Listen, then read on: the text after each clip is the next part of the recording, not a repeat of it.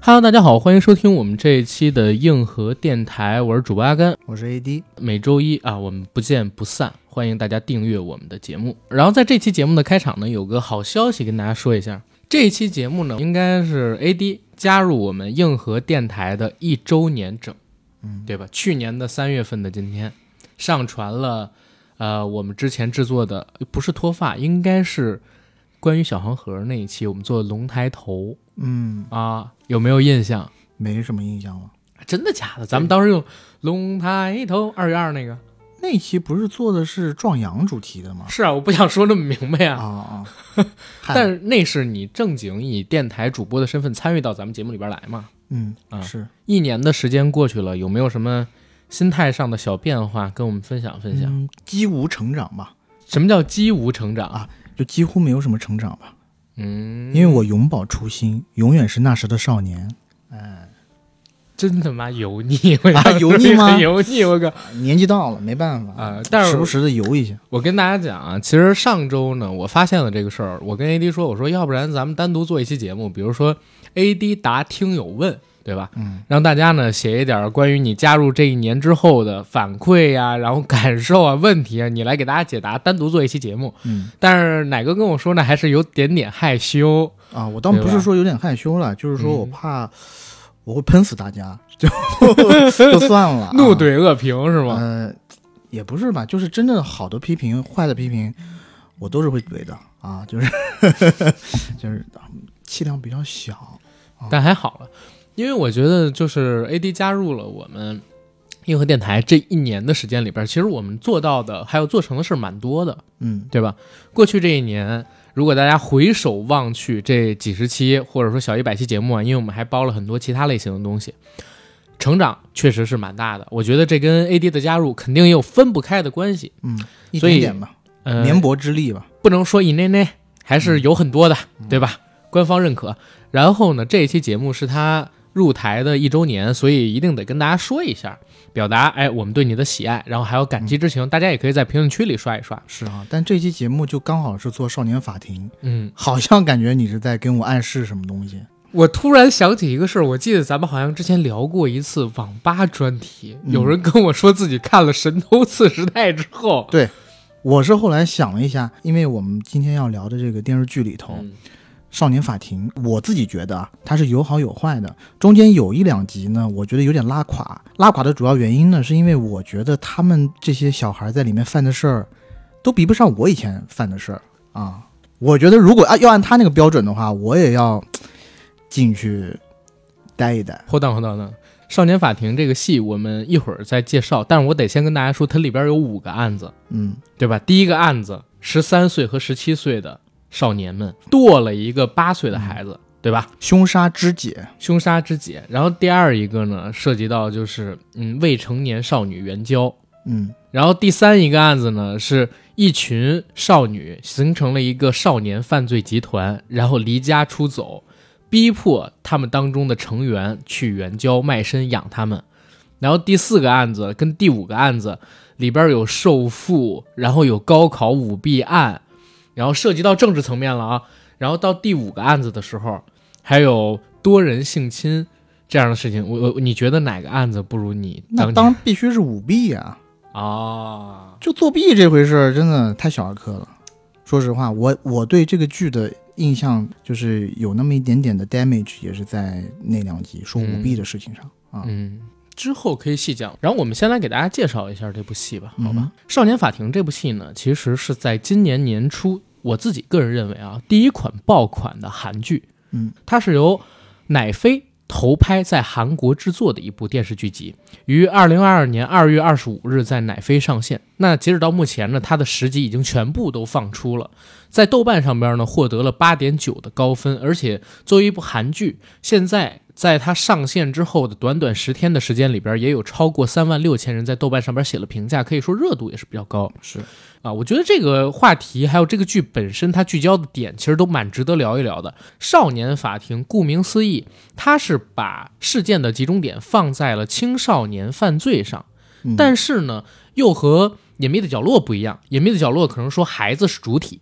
但是这部《少年法庭》呢，是以国家的公检机构为主体，用他们的视角去探寻这些孩子为什么会犯罪，以及去探讨社会公序良俗、人民群众、政府机关面对这样的孩子的时候，该以一个什么样的态度去应对。所以这部戏它有这么高的一个播放量、话题讨论度，我都可以理解，对吧？嗯但是与我的观感可能没有那么那么的好。然后奶哥也说一说，这部戏我我也是知道很早了，然后我嗯有很多朋友都跟我推荐，让我去看一下这部戏。主要我觉得它可以就在最近脱颖而出呢，有两个原因吧，一个就是你刚刚讲的它的话题性嗯啊，话题性我觉得跟我们当代社会还是关联的比较紧密的。在第二个呢，就是它的强情绪，就它是一部强情绪的戏，嗯几乎每一集甚至每两集就会给你来一个情绪爆点。嗯我相信很多女生看这部戏是集集要痛哭的，嗯，几乎每一集都要痛哭。没，错没错，我的一个好朋友就是一边哭一边给我发微信说啊，这部戏你一定要看，太好哭了。我说啊。呃，我说好哭什么时候成为了一个定义戏好不好的标准？嗯当然我理解了，他说的好哭就是可以打动他，然后他包括我看了那个他在豆瓣上的短评，嗯短评上写的是类似于讲看了这部戏深受感动，觉得很多人是不知道怎么该当父母的嗯啊，因为少年犯这个群体，他的很多的行为啦，呃，是和他的原生家庭密不可分的，是的，嗯，受的家庭的很多的影响，可想而知嘛。他如果写下这样的短评，肯定是看了电视剧以后嗯受到了很多的启发，自己心里也想了很多。是嗯嗯，你有没有想到误杀？这部片子嘛，嗯我倒没有想到误杀，我想到的是无声，无声是吗？对，就台湾的那个性侵的，我我知道公车性侵的那个，对对是，而且是聋哑人，对对，不是案子是电影，对电影嗯。但是我为什么想到误杀？我是说误杀那个系列里边有两句台词，我觉得可以套用到这部剧上面来。第一部呢是第一句的一个 slogan，说有的孩子是孩子，有的孩子是禽兽。还有一个呢，就是第二部里边的一句台词，也是他的 slogan：有的孩子是孩子，有的人的孩子不是一般的孩子。嗯，对吧？正好可以套到这个少年法庭里边来。所以我也在想，是不是在韩国这部少年法庭的剧里边，这些青少年犯罪会遇到的问题，其实也是整个东亚，我们啊比如说东亚三杰、中日韩，还有一些其他的小国家都会遇到的，因为我们的文化有共通之处嘛。是？我在看的时候，其实我觉得有一点像全世界孩子嗯哎都会遇到的问题，或者全世界社会都会遇到的问题。对，所以他在欧美那边评价还有这个播放量也都很高，现在好像已经冲到了奶飞新剧集的前十名了，嗯，上线的时候三十一。我我只是觉得就是犯罪的低龄化嗯，是一个全球性的趋势，嗯，因为随着科技的发达，然后小孩接收信息的渠道越来越多，其实跟我们小时候相比，其实很多小学生他的思想已经非常的复杂了，没有那么单纯善良。呃，绝对没有那么单纯。嗯，然后我们先聊一下这部剧它的一个制作信息，还有它的一个幕后的工作人员的介绍吧。这部戏的女主角呢，跟大家介绍一下，是韩国百想青龙大钟奖的大满贯影后，叫做金惠秀。如果大家之前有看过全智贤演的一部《盗贼同盟》的话，还有两千零六年的那一部《老千老鼠》，对老千，她都在里面有过精彩的演出。呃，一会儿我们再聊她这个演员具体的一个在这部戏里的表现。嗯另外一位男主角呢是金武烈，虽然没有像金惠秀这么大咖啊，但其实呢也是在之前《妻子回来了》当中有过精彩演出的一部男主角。其实，在二零一二年的时候，他上过一部《最终兵器宫》。那部戏其实在国内的反响也很大，当然它可能不像金惠秀一样那么多人认识，可以说主创的班底是很强的。其实从韩剧《王国》就是那一部丧尸古装太子大战僵尸、世子大战僵尸那部戏红了之后，乃飞跟不要钱一样的疯狂的往韩国去投资，基本上到了每月一部大制作的地步。尤其在去年的《鱿鱼游戏》上线了之后，更是加大对韩国内容的一个制作投资。那去年的《鱿鱼游戏》之后，我们曾经看到有《寂静之海》《僵尸校园》等等等等的剧集，都是大投资大制作的，而且都有一个非常显著的特征，就是以前的韩国明星其实他电影咖跟电视剧咖分得特别清楚。一般电影咖是不屑于去演电视剧的，嗯，但是因为有了奶飞投资这条关系，越来越多的电影咖，就像我们现在看到这个金惠秀这么大牌的影后，也会去主演这种电视剧，就是为了会在全球播放嘛，扩大自己影响力嘛。它形成了一个比较好的良性循环，而且奶飞的投资避开了韩国国内的我们说资金方向的一个掣肘，可能它还会讨论一些更具有现实意义，然后更有话题性，也更深入，甚至到财阀嗯这样级别的问题。不说太多其他的了，咱们聊一下就是关于这部剧具体的剧情，嗯然后还有就是五个案子当中，我们自己对哪个案子的印象很深刻。然后聊完这几个案子，聊完了里边儿我们印象深刻的这些事儿之后，我们可以延展一下，聊一聊为什么要聊这部戏，然后引起了我们俩大概什么样的一个反响。因为我们好像都是从里边儿看到自己这些年看到过的一些可能在国内发生过的真实的案件，嗯，对吧？有共鸣才想聊这部戏嘛。整个《少年法庭》其实它是一个有主线的单元剧，主线呢就是以金惠秀扮演的女主角和金武烈扮演的男主角，他们俩所在的少年法庭接触的一系列案件而推进开的。案件一共有五个十集，在这五个案件当中，我自己印象比较深的其实是第一个案子：十三岁少年和十七岁少女分尸抛尸八岁儿童这个案子。对，就是他当头炮打得特别响。嗯，我也是看了两前两集以后，我觉得胃口就被吊得特别高了。嗯，这也导致为什么我看后面的时候就有一点儿想要快进的感觉。前两集其实，尤其是在一开场，他给你扔了一个比较大的悬念。我记得是开场大概到第三分钟，就出现了一个满身是血污的少年，穿着衣服嗯走在韩国街头。然后你会怀疑这个孩子到底是干嘛了？他是不是受到什么侵害？当时我没想到他是一个分尸抛尸的案子啊！嗯我当时想是不是她是个女孩儿，因为那个男演员，哎，这儿要提一嘴，男演员本身二十八岁哦，就那个小孩儿的男演员吗？嗯，他演一个哦。十三岁的孩子，完全没有违和感，这你知块儿道我挺好的。我那两集看完，嗯我一直有一个疑问，嗯，就是这个演员到底是男是女难道？的啊？但是他演的真的是非常的好。呃，我自己看到他的时候，我在想是不是遭到了，比如说校园霸凌，或者说是被人给强暴了，怎么怎么嗯样？因为也有这种受妇的案子等等的。因为他的声音特别的细，对，所以我一开始就是他没有真正出来，他说他喜欢这个女生的时候，我一直觉得她只是一个短头发的女仔，女女孩儿对，还女仔，我靠！是，紧接着他面对警察说出的话就是：“我杀人了，用这个杀的。”然后从自己的身上，拿出把小斧子，对，斧子上边还沾着血，嗯然后接下来大概十五分钟的剧情里边，有大概一到两分钟的时间是回溯到这个片子当中他们犯案的细节的，出现了很大的血污，然后装满少年尸体的呃儿童尸体的袋子，然后房间里边都是鲜血，有少年好像发疯一样的在狂笑那样的一个桥段。我自己说实话啊，一直是觉得全世界各地的影视剧制作里边，对于儿童被虐杀这样的镜头，基本上是不太敢拍的。嗯虽然这片子里边也没有特别直面的去描写，但是毕竟在他的构述里边，挥刀的是一个少年，被残杀的是一个八岁的小孩儿，是，给到的一个视觉跟心理的冲击力确实是挺大的，所以那个案子我印象非常深，而且这个案子还是一个真实案件改编哦。这个案件啊是是吗？真的，就是韩国发生在仁川的少女杀人案，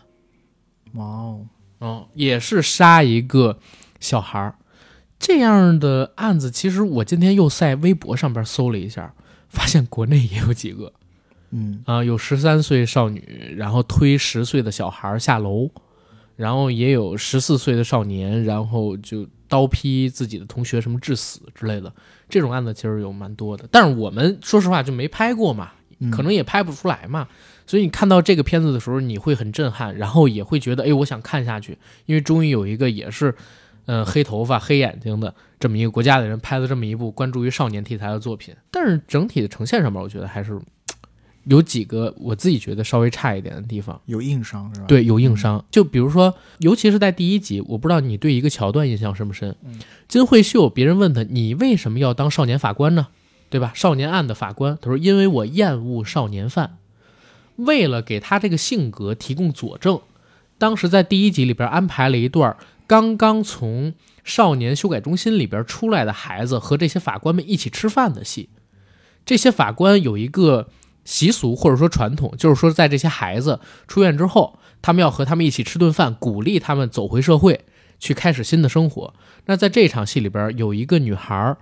被人抓住，说刚才她从厕所出来撞我的时候偷走了我的钱包。女孩不承认，说自己没有偷。周围的所有人也都倾向于相信这个女孩没偷钱包，因为她才刚刚出这个管教中心几个小时嘛。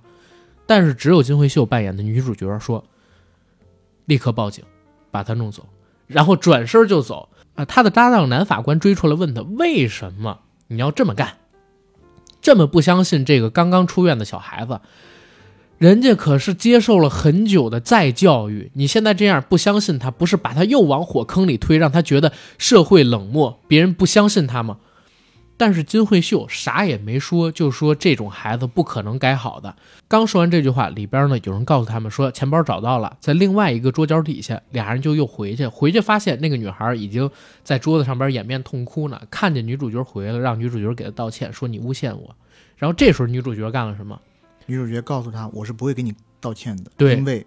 我看看到了你左边的口袋里还装着一些别的东西，没错，我全程都看到了。没错，女主角是另外一个偷钱包案的目击者。这女孩在出厕所的时候撞到那个人，但没有偷那个人的钱包，这个是对的。但是她出了厕所之后，在别人的座椅上边其实是摸了一个钱包，塞到自己的左边口袋的。但是为什么我说这是一个逻辑上边的 bug 呢？嗯，要记住，她从去完厕所到被另外那个女人抓住诬陷她偷钱包，中间是有时间的。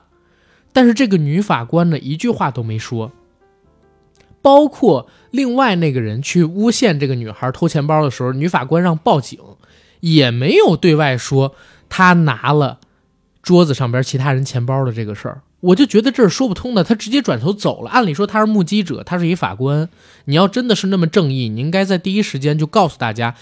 不管他有没有撞人的时候偷钱包，他身上是有另外一个被偷的钱包在的。嗯，然后你那个时候就应该报警。这种逻辑的硬伤在这个戏里边比比皆是。嗯，而且我其实觉得他设置这场戏，只是想要给金惠秀饰演的这个女法官嗯树立她的这种人设，让大家知道她特别讨厌这种啊、少年犯，对，以及把这些人物引出来。我们后来看到，就在他们一桌吃饭的这些人，在后面的剧情里面都有出现嘛，嗯，是吧？而且呃，应该是这个女孩后头，她和那个真正的杀人犯的那个女孩是女同一生所学校的，没错。然后他需要通过这个女孩才能找到那个杀人犯的那个女孩。嗯，但其实这个逻辑，我其实觉得有一些有一些弱的。可能就是跟前边那个案子，他要做一个呼应嘛。因为这个戏它一共只有十集，嗯，然后它又是单元剧集，可能剧情的推进就是得快。在看到前两集的时候，我觉得它这个剧情其实有一点儿，嗯，受到东野圭吾的影响，就是少年之间相互的去撒谎，然后去保对方的那个人嘛。因为他给出的那个案子，其实开始自首的是一个十三岁的男孩儿，嗯，哦，这有人要这个，有人要嗯说你了，咋了？人家会说学的是《少年的你》。你 这话说的，《少年的你》原著人家都已经承认了，抄的是东野圭吾，啊是吗啊对吧？啊，OK。最开始自首的是一个十三岁的男孩儿，然后这个男孩儿呢说：“我杀人了。”他第一次接受庭审的时候，跟大家讲他有思觉失调症，自己会收到一些幻听，然后有一些幻觉。因为有这些幻觉、幻听，所以他经常会特别烦躁。在路上，他自己正待着的时候，小小孩问他路，然后他烦躁了，把小孩给带走，带到自己家里边。本来那个时候幻觉说就哎消失了，结果小孩又喋喋不休的在旁边骚扰他，结果幻觉又起来了，手起刀落，跟这小孩玩躲猫猫，抓住小孩之后把他就给杀死了，然后分尸了，甚至还处理了现场。这是他最开始的供词。然后法官他其实一直在找他语言当中的漏洞，终于被抓到一条，就是如果患有思觉失调的话，是没有办法有那么好的耐心，在杀完人之后还去处理现场的，因为他毕竟还是个孩子，而且是一个精神不太正常的孩子。但是按照他的这个说法，他在杀完小孩之后，他把整个房间的血污都清理了，而且呢还特别冷静的把这个被害者分了尸、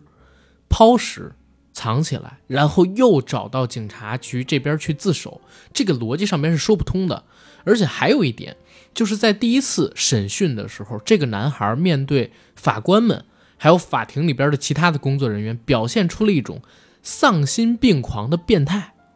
他有一句话是当时的法官他们都极其错误且感到恐惧的，就是听说未满十四岁的孩子杀人是不需要坐牢的，是吗？嗯，真的是太爽了。然后开始捂着头变态式的狂笑，这让他们觉得很奇怪，就是你可以没有负罪感，但是呢，你也不应该。在患有思觉，像像你说的，你杀人是一种激情行为，是一种犯病之后的行为。嗯，然后有这样的一种爽感，在接受审讯的时候表达出来。你这样做很有可能是出于其他的原因，那有什么原因？第一就是为自己开脱，对吧？证明自己有病，但你本来也是未成年人，你不用负太大的责任。第二一种是啥呢？就是你有可能在故意吸引警方的目光，让他们觉得你自己有更大的问题，而去包庇另外一个人。嗯，那顺着这条线，他们去查查查，发现这个男孩他有一个女友，这个女友呢是一个十七岁的少女，而这个女孩曾经在整个被害者出现的监控摄像头当中也出现了。对，对于是顺着他找到的这个十七岁的女孩。其实应该是有被害者出现的那个监控摄像嗯头里头，只出现了那个女孩儿。啊，对，嗯，在电梯里，对，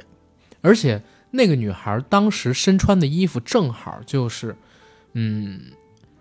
男孩去自首的时候身上披着的那件衣服，也是沾满血污的，但是女孩穿的时候还都是干净的，是对吧？一下就变得嫌疑很大嘛。但是我我觉得比较有意思的点在哪儿？首先呢是这样，全世界都有未成年人保护法，然后针对于少年。未成未满十四周岁的少年，很多国家也都是有针对性的法律的，韩国也是一样，未满十四周岁，你最多呢，也就是到少年收容中心里边儿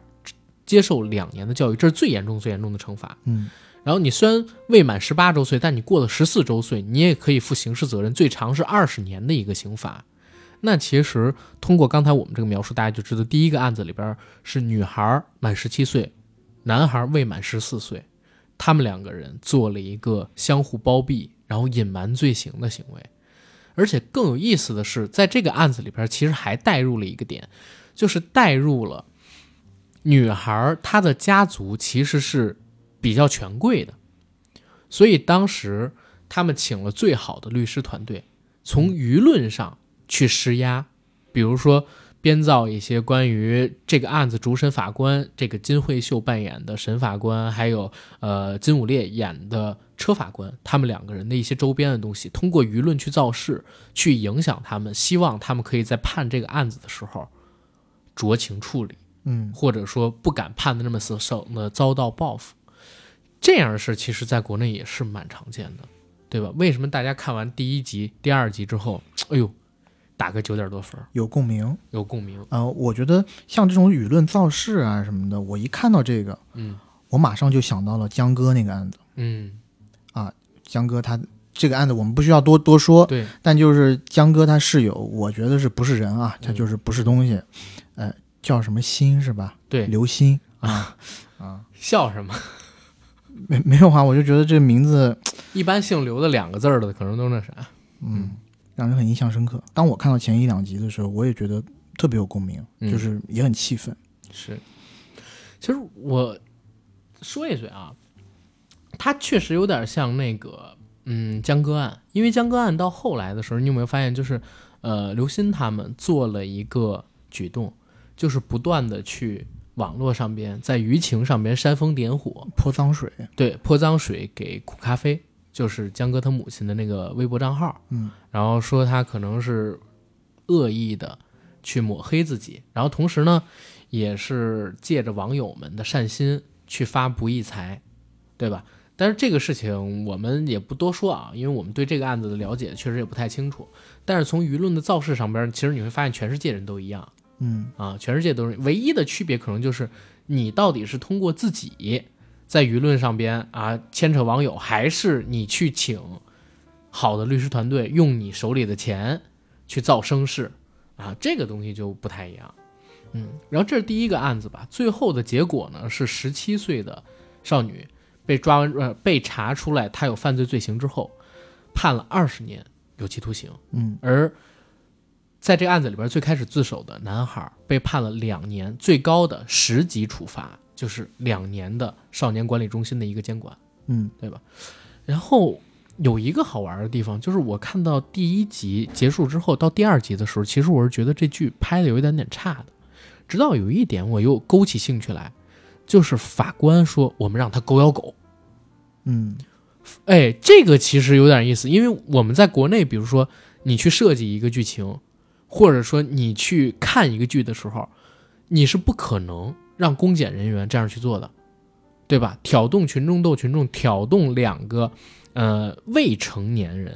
让他们两个去互相揭发。但其实你在看这个戏的时候，你发现他们敢这样去做，敢这样去设计，确实就是因为有的时候你为了达成正义，你要在合法的边缘行使一些有效的手段去帮助你达成正义。嗯对这个戏，可能说最后还是有这么多人看，就是因为他在描写这些公检人员真正去探案的时候用到的一些手段，还是比较还原、比较真实的，嗯。不降智。但是我在想说，咱们国家嗯的一些警方电影也这样啊，就是譬如说，他们两个一起被抓进去了，嗯对吧？如果是有两个人一起共同犯案的话，分开审问啊，这边就说你就招了吧，那边都已经把你底儿都全撂了什么的，这边也去骗他，对吧？？嗯，然后，但凡是有了一些实锤以后，就说我们这儿都掌握情况了，你在那法边的庭人上都没跟有我们啊说这些，咱们不在法庭上这么干啊。你看，因为我自己其实是上过法庭、打过官司的，嗯啊，当然，但是我是做游戏侵权的官司，我是做原告那边的一个技术辅助人，在法庭上面，所有的声音、画面全都是被记录的。你知道我们当时去打官司，打到最后，最神奇的地方是什么吗？在休庭之后，那会儿已经是晚上十一点、十二点了，我们每个人要在这么厚，大概是上百页纸的那么厚的那个上边去签名字，嗯，签什么名字？所有自己发言的页数上边要自己去签名字。就看是不是就跟你当时发言的是不是一致的。你是吧是不是完全承认这些东西都是你说的？嗯是不是对你说的这些话负责任？而且呢，我们当时我是一九，呃，我是一九年去打的那几次官司嘛，然后我呢全程说话要对着一个麦克风很慢的去说，因为那个麦克风是科大讯飞的，它会把我所有的声音直接录转成文字出来。嗯所以就是在法庭上边，每一句话真的都要认真斟酌，都要负责任，因为没有让你反悔的地方。那在法院，呃，那可能说刑审阶段，就是在警察局里边，他们去查案的时候，那种时候可能用一点这样的技法，我觉得是可以的。但是在法庭上，然后当着两个还没有互相指认过对方犯下什么恶行的少年人说，他已经说的什么什么什么，他已经说的什么什么，里边有一些东西其实是虚构出来的，这个东西是要负很大责任的。我是觉得这一点当时看到的时候，我自己还是有被惊艳到，对。但是这一块儿可能不熟悉公检法流程的人，或者说没有过这样经历的人，没没有那么大的感知，get 不到。对、嗯 get 不到，对，呃，然后这是第一个案子吧？你身边有过这种少年杀人案件吗？倒还真没有。那社会新闻上看到过，我为什么要 cue 这一句？嗯，就是因为我在看这一集的时候，我想到一故事。你先问你一句，你觉得是人性本善还是人性本恶？我其实这两个我都不信，嗯就我信人和人是不同的，嗯你不能特别单纯的就觉得这个人是善良或者是邪恶嗯啊。我觉得他就是你在你不认识一个人之前，或者没有深度了解一个人之前，他恶和善的可能性是五五分。嗯，我给你讲一个，我我之前听王朔讲的自己的故事，就是那个作家王朔啊，嗯他说他们小学的时候，那个时候还在特定时代、特定年代，然后因为都在军队大院里边长大嘛，父母都是军人，尤其父亲那一辈是参加过革命的，在战场上走出来的，就比较野蛮血腥。嗯嗯他们行使的教育就是打，打孩子，打得非常非常的惨。然后这样的一种教育方式呢，慢慢也影响到孩子。他小的时候亲眼见过这么一个事儿，这个故事是王朔在《锵锵三人行》上面讲的。嗯见过的故事是啥？他们那个院儿里边儿有一条狗，这条狗呢曾经参加过抗美援朝，嗯而且在抗美援朝战场上边立过大功，有各种各样的勋章，还是国家颁了一个什么几级几级的那么一个贡献奖。所以年纪大了之后，相当于退休就被养起来了，每天好吃好喝的供着，毕竟是战场英雄嘛。那只狗，那只狗呢也特别的通人性，不咬人，不叫，嗯虽然战斗能力很强，但是哪怕遇到小孩儿欺负他，他也不还手。但是那帮小孩儿呢，啊，这个故事我听过，对吧？嗯就特别残忍。然后当时他们干了一个什么事儿？有一天把这狗啊特意的给引走，引到一棵树前，用一麻袋把这狗给圈进去。圈进去之后呢，就开始敲这狗，拿棍子。嗯，后来生生把这狗绑在树上，把皮都给剥了。嗯，就是很残忍的一个故事。然后当天晚上，这个军队里边人拿着那条狗的军功章，堵到这些孩子的家门口去，说这是我们战斗英雄，对吧？嗯怎么能这么干？小孩儿的家长呢，就对着这些孩子还是打打打打，特别的惨。然后王朔后边讲了一句话，说当天晚上你知道吗？那条狗我又见着了，就在我们门口保卫大爷那锅里。嗯对吧？这是他让他讲了一故事。然后昨天呢，我从我们家楼下便利蜂买完东西往家走的时候，走过一栋楼，我远远的就听见有声音从天上传下来，嗯是这样的声音，就是这个频率，就是这个声音，然后就是小孩的哭声一直在哭，随着这个。整整大概得打了几十下，我当时我都惊了，而且还不是我一个人听到，我当时跟朋友在一起，然后我们听到这声音的时候，就知道有人在打孩子，打的这么惨，嗯就我我是没想到的。我小的时候就被这样打过，然后打完了，我是真的恨我爸，嗯我也想就是找个地儿发泄一下，因为我打不过他。我当时想，等我年纪大了，等你不行了，我要打回来。但是当时也想过，是不是我也应该找个什么什么东西发泄一下？所以是不是有很多小孩，就像这个剧里边演的一样？你看，呃，男孩是因为父母比较忙不管他，女孩是因为父母就不在国内，嗯根本就缺席了他的成长教育。嗯，所以造成他们俩没有一个基准的一个善恶观，纯粹按照动物的本能去做一些事儿。我觉得首先啊，两点，一个是就我看这个电视剧，我的感觉，这女孩子做这个事情呢，是因为她母爱的缺失，嗯因为这小孩找她，最开始找到这个女孩是干嘛呢？是她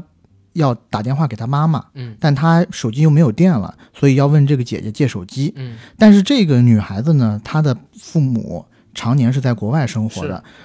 可能赚很多钱，但是呢，在国内没有这个父母的陪伴，嗯所以她其实心里是特别缺失的，尤其有可能对这种比较健全或者美好的家庭生活有向往。当她听到小孩问她说：“哎，姐姐，能不能借我个手机？我要给我妈妈打电话的时候”，嗯他其实心里这种歹念就生了，因为我自己觉得他是对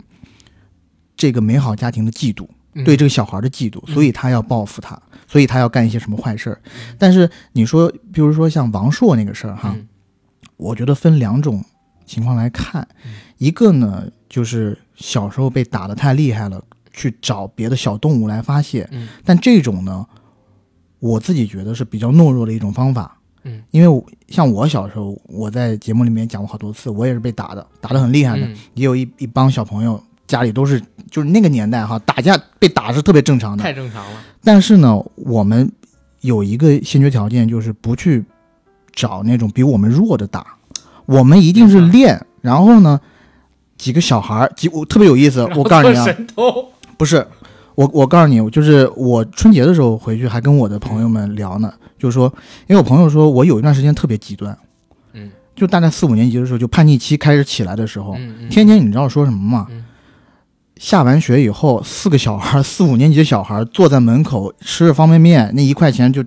一块钱一碗那种呃啊街边小摊儿板哈，面，呃坐在那儿吃，边吃边聊什么。嗯我这不夸张啊，但我不知道能不能剪进去啊。嗯就说我什么时候回去，就是把我爸， 就大家都聊着这个，嗯。就因为就是当时的这个压力比较大，然当时后有想过，但我不敢说。啊，我们都是这么说的，直接说出来。我觉得这个就是反叛期，就是叛逆期嗯，他有着这样的一个行为。但是你要说真正去做嗯，你像我我小时候，我跟我爸打打架的时候，嗯，那我打不过他嗯，我就埋伏他，你知道吗？埋伏是什么意你那会思儿会？报复啊，我埋伏我知道啊你埋伏会报复啊，不是在我家埋伏，你知道是啥吗？啊就我先跟他服软，服软以后晚上十点钟啊他都睡着了，啊！我摸进他房间，使抹尽牙膏我使尽我全身的力气往他身上打。但那一次，我跟你讲特别戏剧化，啊我打下去以后，刚好打到他的盆骨，啊，他盆骨就我爸那个椎时间候，盘什么的，呃对，就反正打到了一块硬骨头上，嗯，然后我的右手大拇指就错位了，然后我当场就狂哭，你知道吗？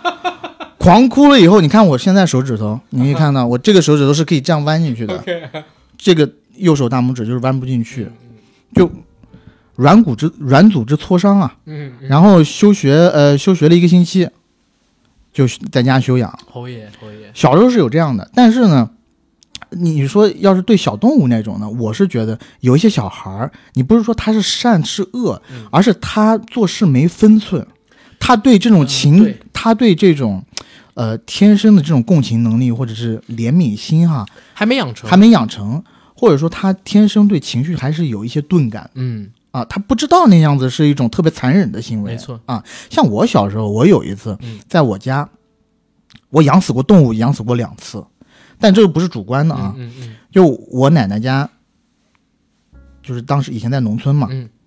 我奶奶家养小鸡，嗯小鸡特别可爱，嗯我天，我拿着小鸡的，的你知道吗？就是随身走，还放到我兜里啊什么的。但后来那小鸡给我弄死了，嗯，为什么？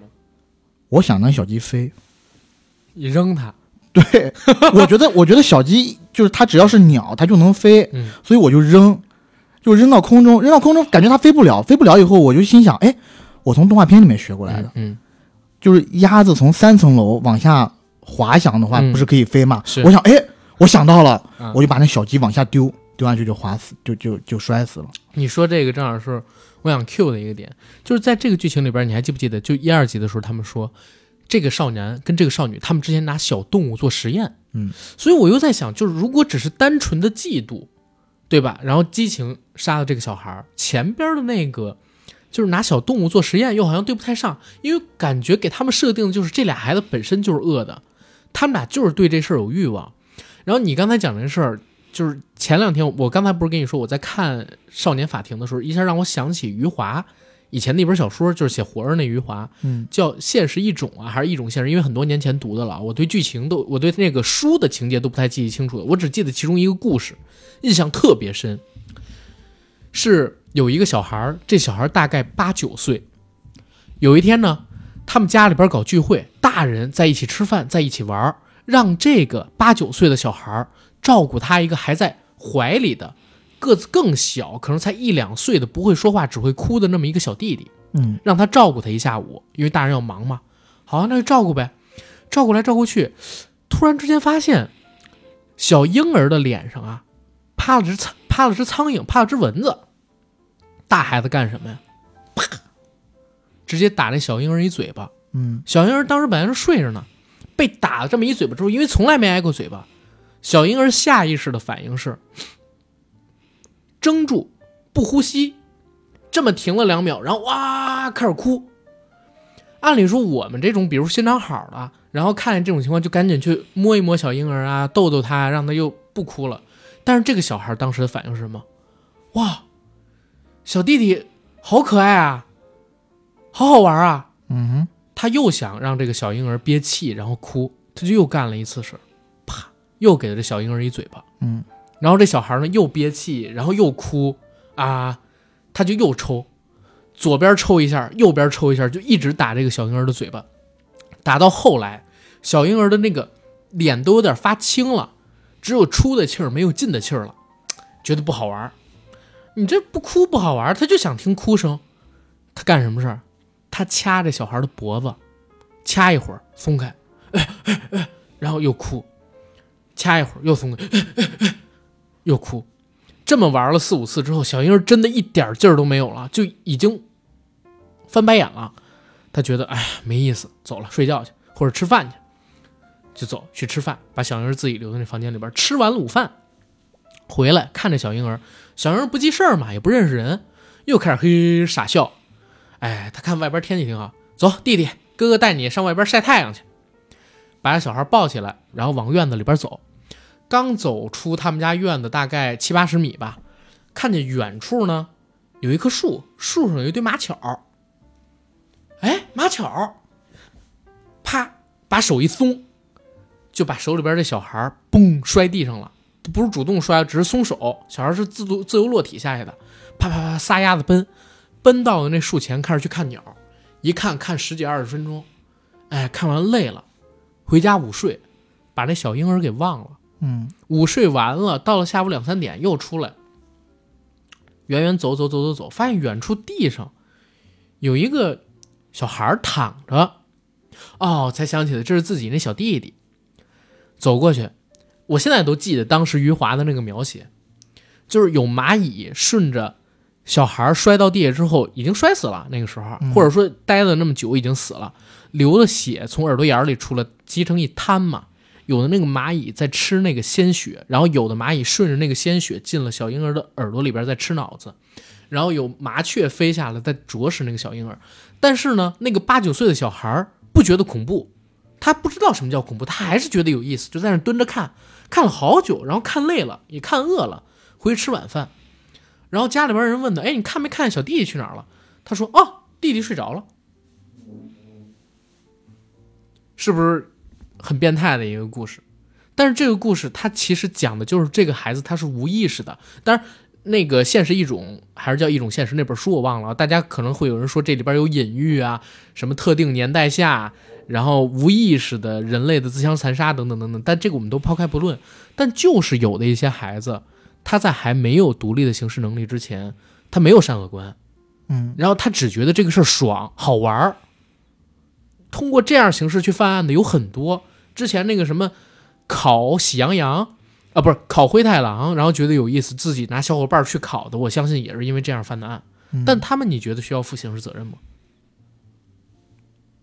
这个我觉得大人比较需要负刑事责任，就是我感觉更多的是大人没有灌输好一个好的善恶观，什么是善恶观，嗯哪哪些事情能做，哪些事情不能做。嗯嗯，所以这个戏从开头到结尾，几乎每隔两三集就会出现一个画面，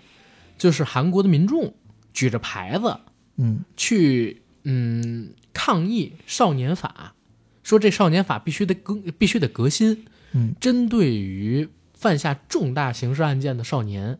应该有一些更强硬的措施，更有效的手段去给他们。现在这个量刑太轻了，嗯啊，我其实也倾向于这种，就是针对于不同的犯案情节要有不同方式的处理，对吧？少年法肯定是需要存在的，但是是不是所有人都一视同仁？最长两年的这么一个管教期，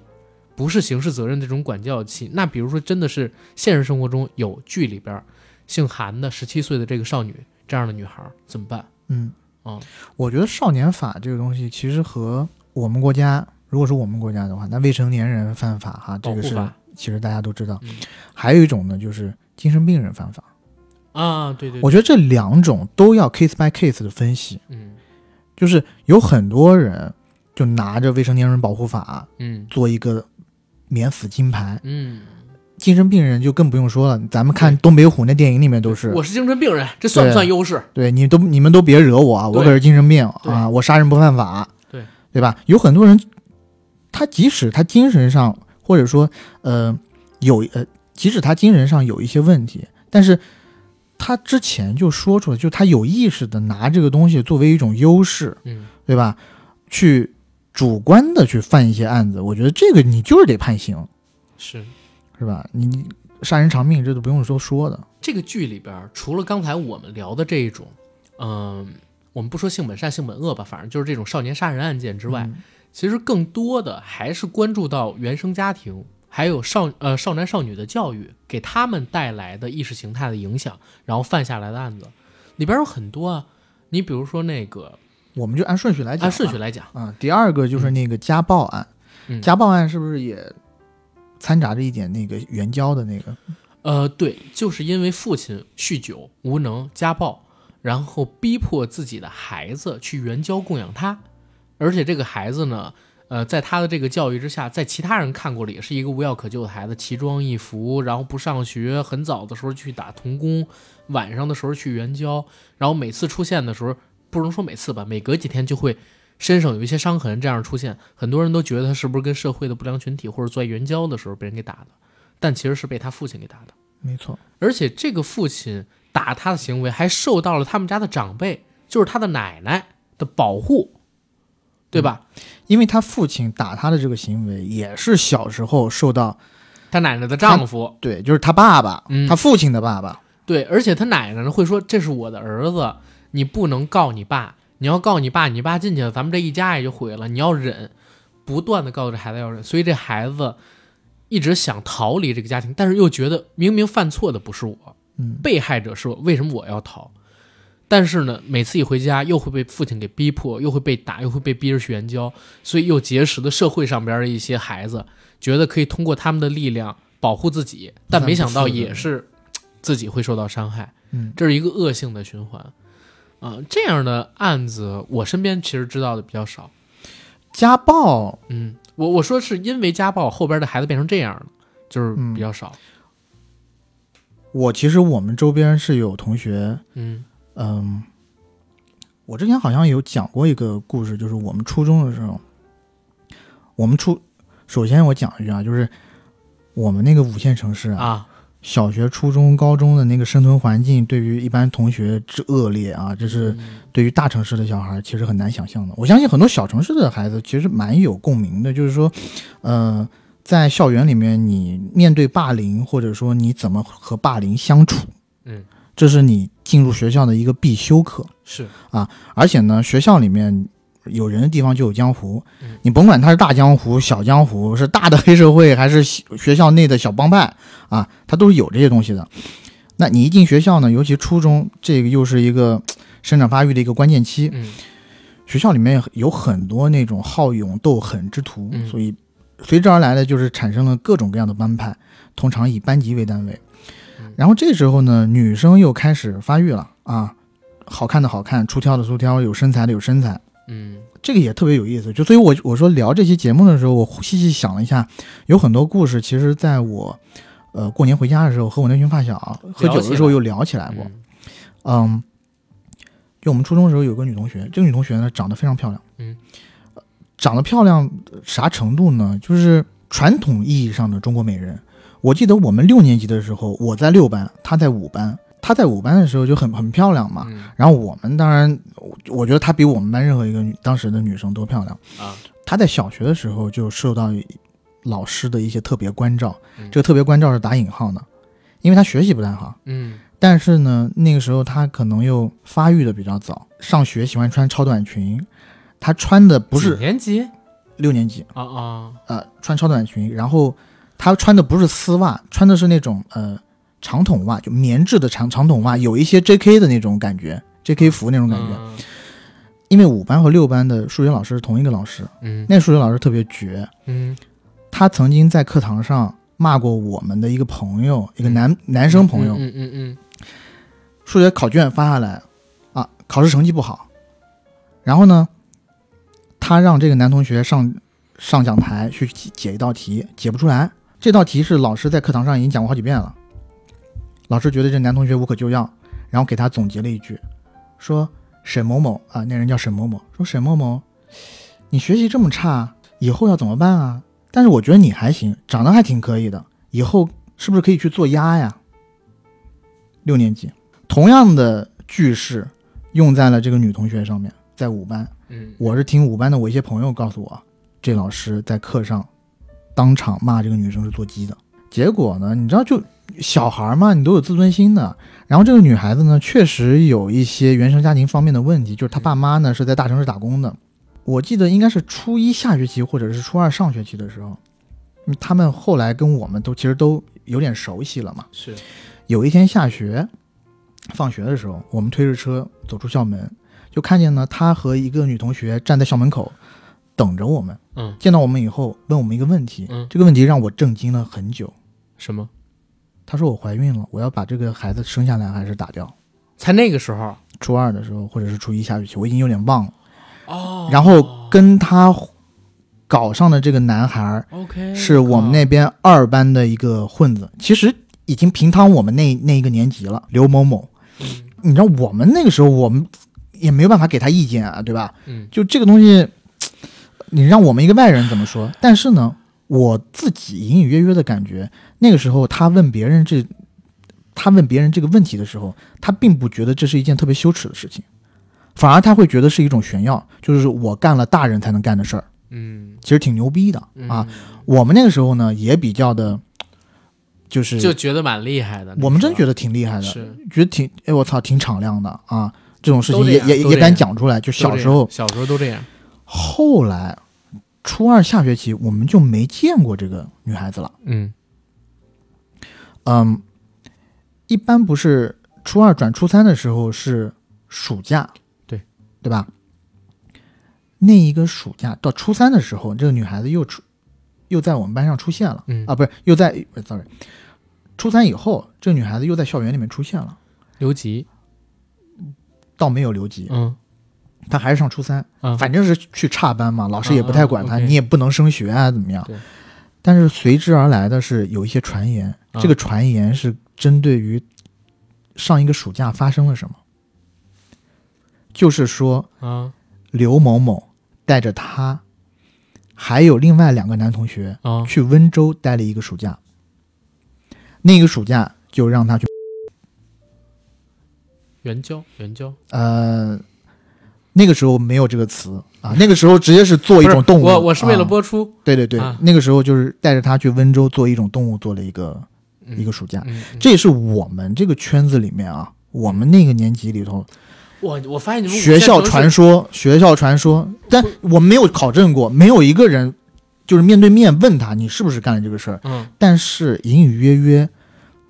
就大家都这么传。不，但我说真的，就是你知道吗？就每次跟你聊我们上学时候的事儿，嗯，就是初高中啊，小我就学觉得你特别缺，时候说实不是，我真话的觉得不是我缺，是你们这儿真他妈乱。啊，是挺乱的。就是我但我侧面，我觉得北京治安真的特别好，我啊靠，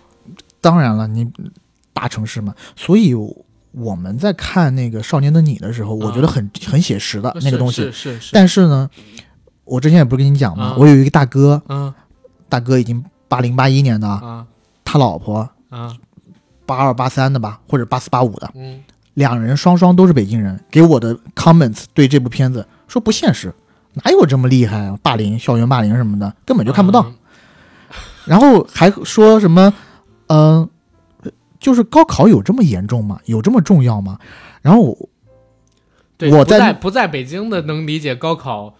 到底有多重要。对我就是当桌有好一些人，我们那些人呢就相视一笑，就觉得有点何不食肉糜。因为你如果你在北京的话，你最差最差，你也一定有学上，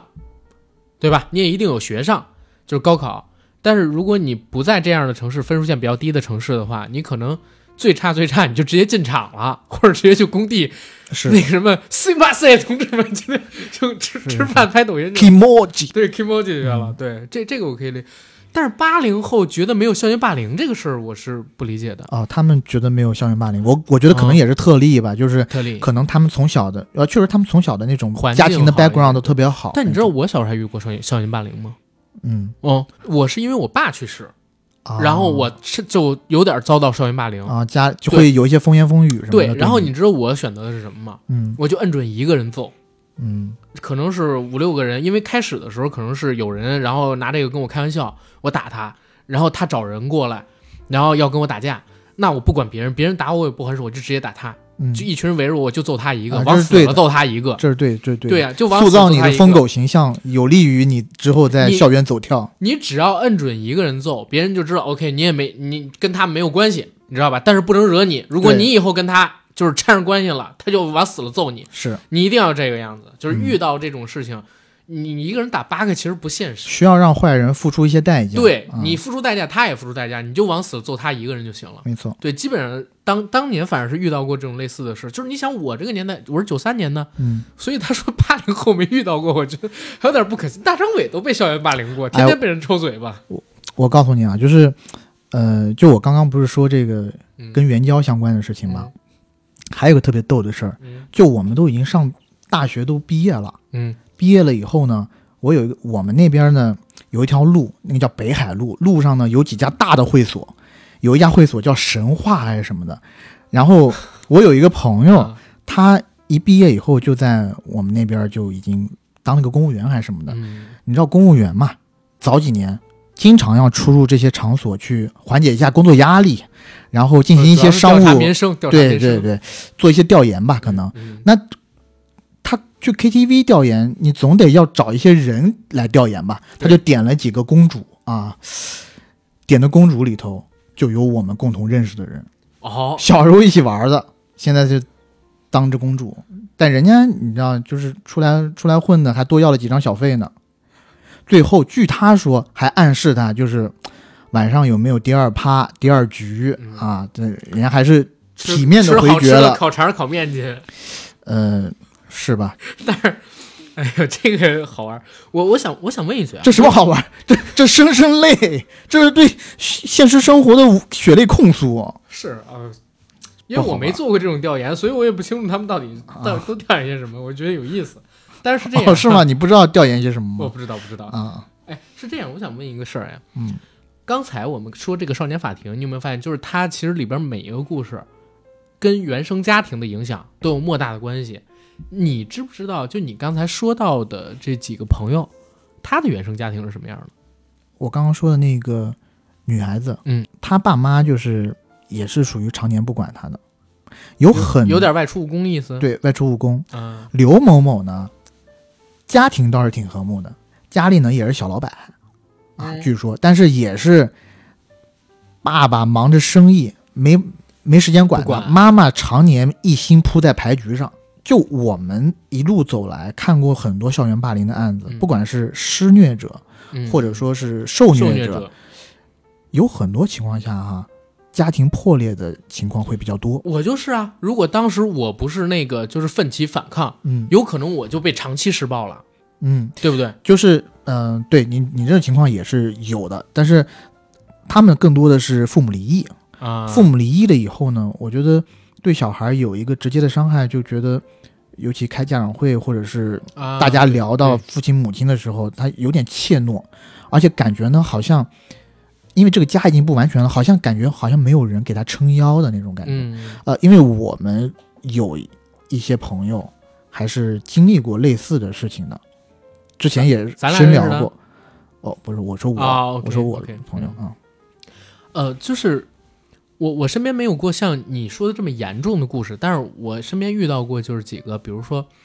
嗯，父母不管，就每天嗯忙工作，然后自己任孩子在外边爱干嘛干嘛的这种，确实往往哪怕做不出特别严重的这种形式上边的事儿，也都是我们这些孩子家长口中不能和他一起玩的那种人。嗯你就像我，我以前好像也在节目里边聊过，我初中有一个校花儿，嗯，我们那个校花儿跟谁在一起呢？在初中的时候，是跟我们那个年级转来的一个比我们大两三岁，不知道留过几次级的孩子。嗯然后他那个时候每天会骑一个小铃兰的那种摩托，我不知道你看有没有看嗯，过那铃个兰我知道，对，就是那种带斗儿的那种摩托啊啊当然对，但又不是胯子，就是很小那种，马力也很低。嗯哦，她当时就跟这个男孩在一起，然后这男孩应该留过两三次级了。跟这男孩在一起之后，真的迅迅速的学习成绩就往下掉，本来也是学习成绩不错的，然后每天呢跟着他，有的时候就不上课，然后到外面去晃。但是我们学校管他相当之严，但是那个男孩家里边还算比较有的，嗯哦，两个家儿就是也管不住。后来我最新知道他的消息，还是前些日子，就是我跟你讲，我不是有一天半夜起来删这 QQ 空间，自己里边说说嘛，然后是干了太多亏心事儿了，也不是也不是，就怕被扒出来怎么样？这这，反正那天我呢在自己删说说的时候，还看到他，他现在在做幼教，嗯那可能也是几年前了啊。他现在在做幼教，然后跟当时我看到的他，他其实变了两次，一次是我们刚入学的时候，哇，觉得好漂亮，然后后边就是到了初二、初三跟那个男生认识之后，嗯又变了一个状态，就变成一种类似太妹的状态。嗯然后现在呢，就是再看到他过，或者说前几年我再看到他朋友圈里边那些那个 QQ 上边说说的这个照片之后，又觉得是另外一个状态。我就自己经常会回想，他有没有过为当时走了这个岔路后悔？因为她现在也已经结婚了，她老公我都看到过照片，不是那个男生，但是她肯定因为那个男生影响自己很多，因为我知道她中考考的就非常之不好。嗯去了个好像是中专还是什么，如果没有那个男生的影响，你想在北京你考中专其实挺难的，你知道吗？啊，OK，这在北京你考中专挺难的，我操嗯！你你知道你稍微考一点，你考个三四百分你都能上个高中，嗯对吧？？哪会没那么好的？所以就觉得这种，首先家里的影响带来的给孩子的影响，然后这个孩子还会传染到其他的孩子，对吧？就真的很容易塑造出，因为小孩儿嘛，他三观建立不完全。嗯这个片子里边，就《少年法庭》里边有一句话，我我觉得特别有意思。对小孩而言，义气或者说同伴的信任，比自己坐不坐牢看得更重要。嗯，这个是这句话，我觉得讲的特别到位的。嗯，因为我们小时候就是，其实不是对坐不坐牢看的重不重要，而是他对对坐牢这个东西没有概没念，有概念，对他不知道坐牢这个东西多苦。但大家不跟你玩儿，你是有概念的。没错，对，你想坐牢这个概念，我可能也才是进来才有的吧。 对，我的都是这样的。对吧？我的我的很好的朋，我之前不是不是跟你讲是，是是是，我的一个很好的朋友，现在是在啊、上海那边修炼啊，在某个减肥。集中的减肥营，就是强制减肥，减减五年其实大家不知道， 哎，你也刚减肥出来，啊，没有没有没有，我现在还是胖着呢开玩笑啊。是，然后前段时间才收到他给我手写的第一封信，嗯，那个信上面开宗明义的就讲了，因为我他是接到我的信以后给我回的一封信，是而且这中间疫情的情况下，嗯、信信的信件的交流都特别的不畅快。对他那封信到我这边用了两个月，我才收到。开宗明义的就讲了，就说进来是要受苦的，嗯，具体受什么苦？他说，首先体重已经掉了五十斤，第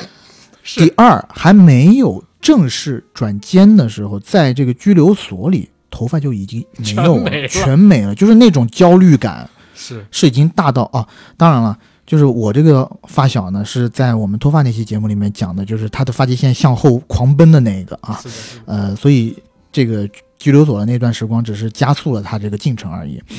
然后还有一个就是，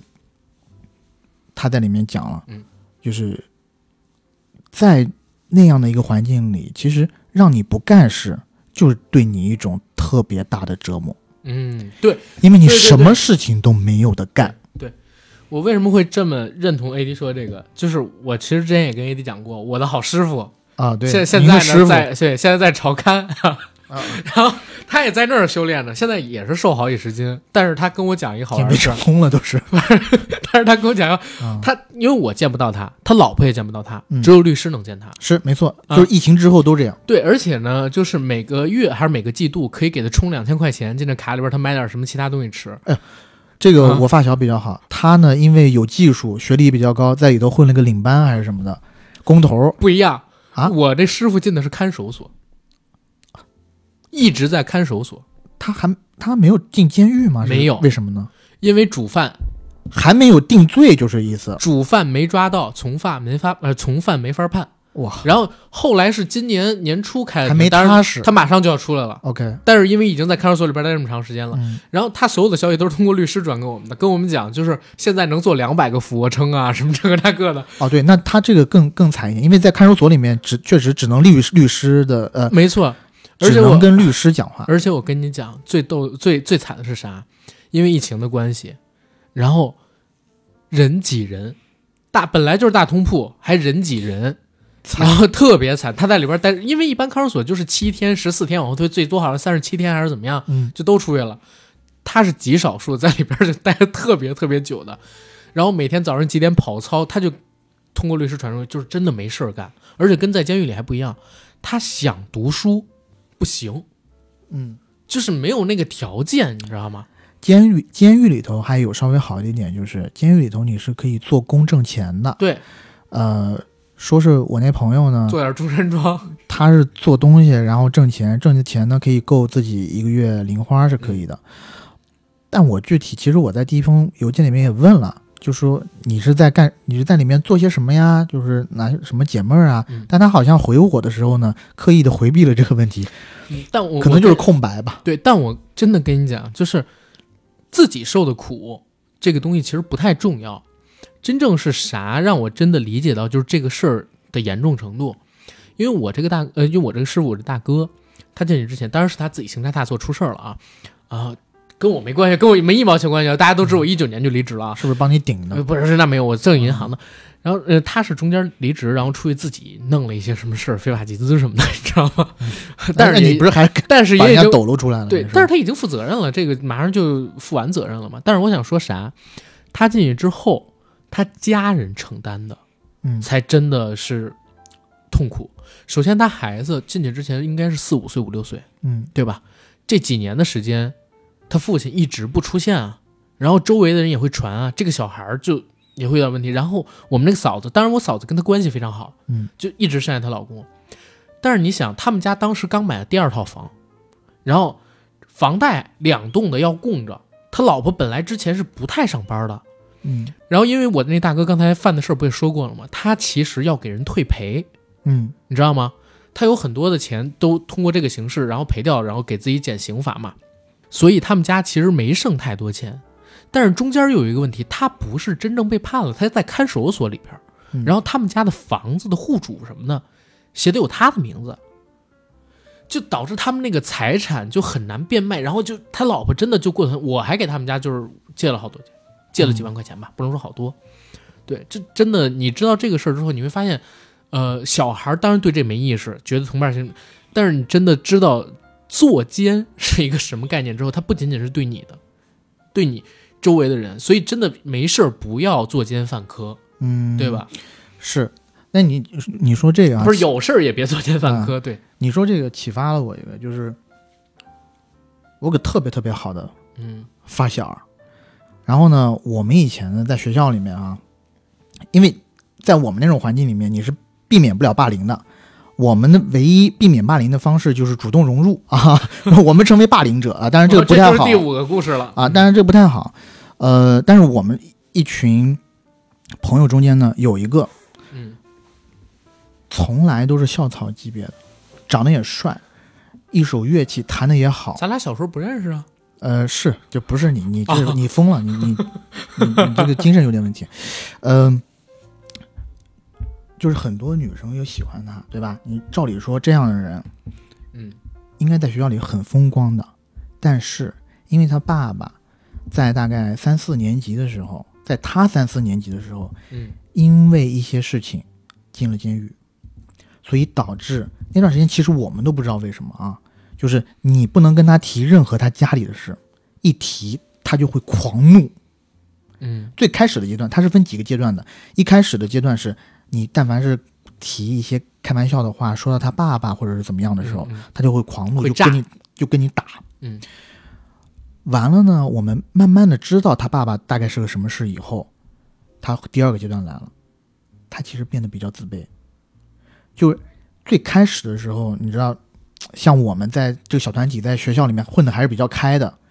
但是他呢，慢慢的不愿意跟我们一起玩了，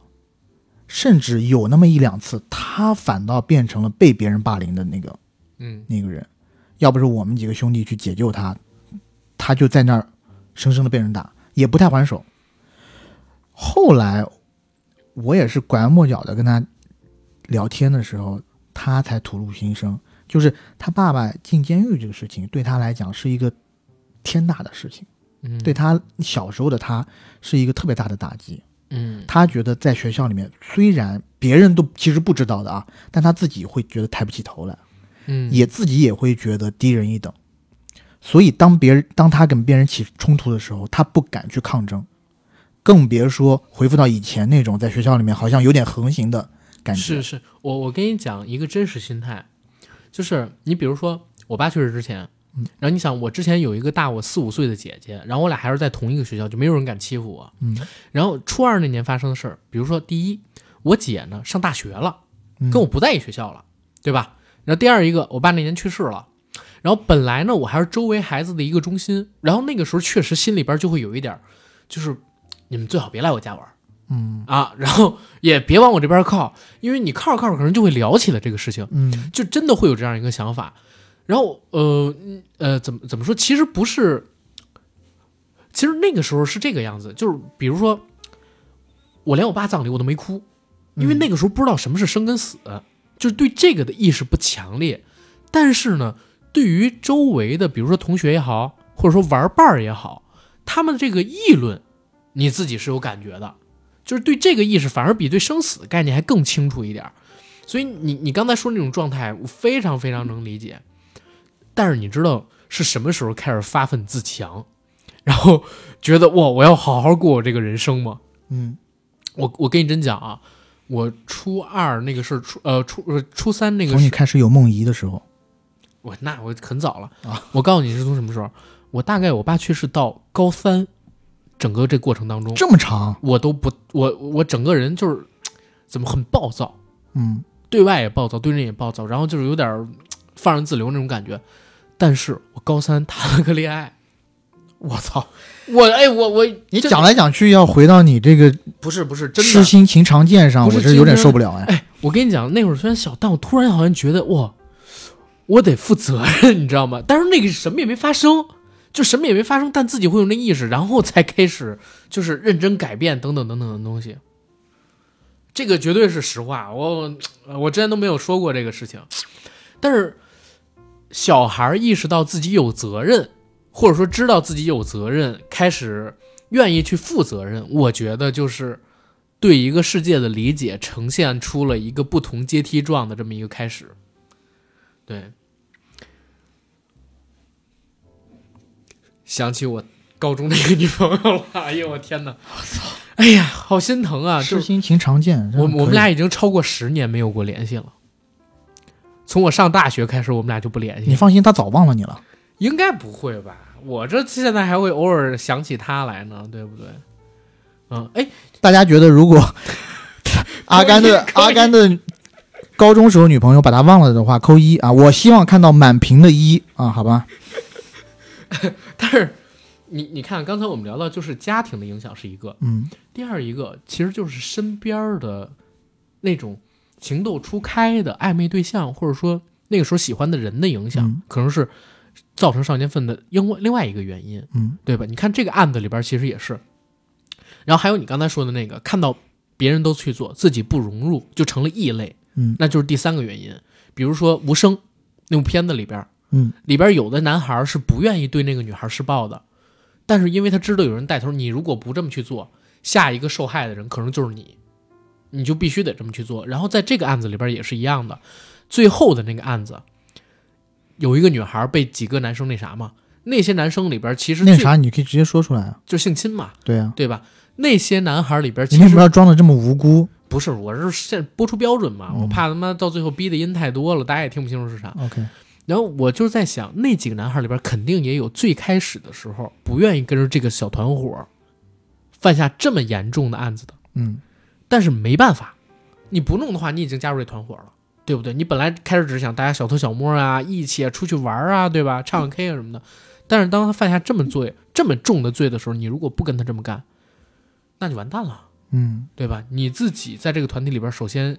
会从参与者变成被施暴者，所以他们就这样去干了。嗯，然后再有的可能就是认识了不好的朋友，嗯认识了不好的自己心动的人，嗯，然后这些人逼着自己，你像这个片子里边《少年法庭》里边也有被逼着去援交的，对对吧？嗯，我觉得他第四个案子嗯啊，sorry，应该是第五个案子，嗯就是那个他们之前就认识的跆拳道的学习者，嗯他先是被霸凌，后来就被这些人逼着去租了一辆车，他们还是未成年人，假冒了成年人的身份去租了一辆车，然后在道路上狂飙，被警车追，追了以后在路上飙车，飙车最后是出了车祸，自己成为了植物人，嗯，也撞死了一个是骑电动车的人。他最后成为植物人的这个直接动因，是因为他要保护在副驾驶上他那个心仪的女生，他心甘情愿被这些人霸凌，也是因为这些人手上有那个女生的裸照还是不堪的视频，是吧？是是是是，这些东西其实我们刚刚都有点到，就是这些少年犯为什嗯么会行差踏错。但是在这个里头呢，我觉得我要讲一下我不满足的地方呢，嗯就是第六到第七集在嗯讲那个舞弊案的时候，啊，我觉得花了太长的篇幅去讲一个我自己觉得无足轻重的案子，而且这个舞弊，首先它其实只是一个老师给一些学习好的学生和家里有权有势的学生、啊开了一些小的后门儿嗯，但这个后门呢，并不是在一些决定性的考试上面啊，它只是在一些校内的平常考试上。呃，但是其实韩国是这样啊，嗯韩国你平时在学校里边儿那些成绩也会被计入的， OK，全像国考那个，美国那种评分体他系上还的是他的国考当然很重要，嗯，但是除了国考之外，你平时在学校里边儿那些成绩评级标准嗯就也很重要。但 anyway，总共就那么十几个人，对，特权我觉得在哪里都会存在。嗯但是呢，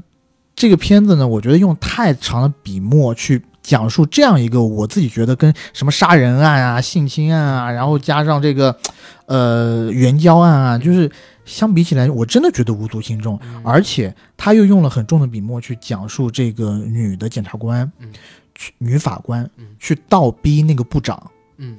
江部长，江部长。其实这个江部长，我们后面随着剧情的推进，我们知道他是个特别好的人。对，他想要进入政界和他去参加不断参加那些电视节目积累知名度的原因，不是在于他个人的享受，嗯不是在于他个人的权利欲，而是在于他想要推进少年法的修订、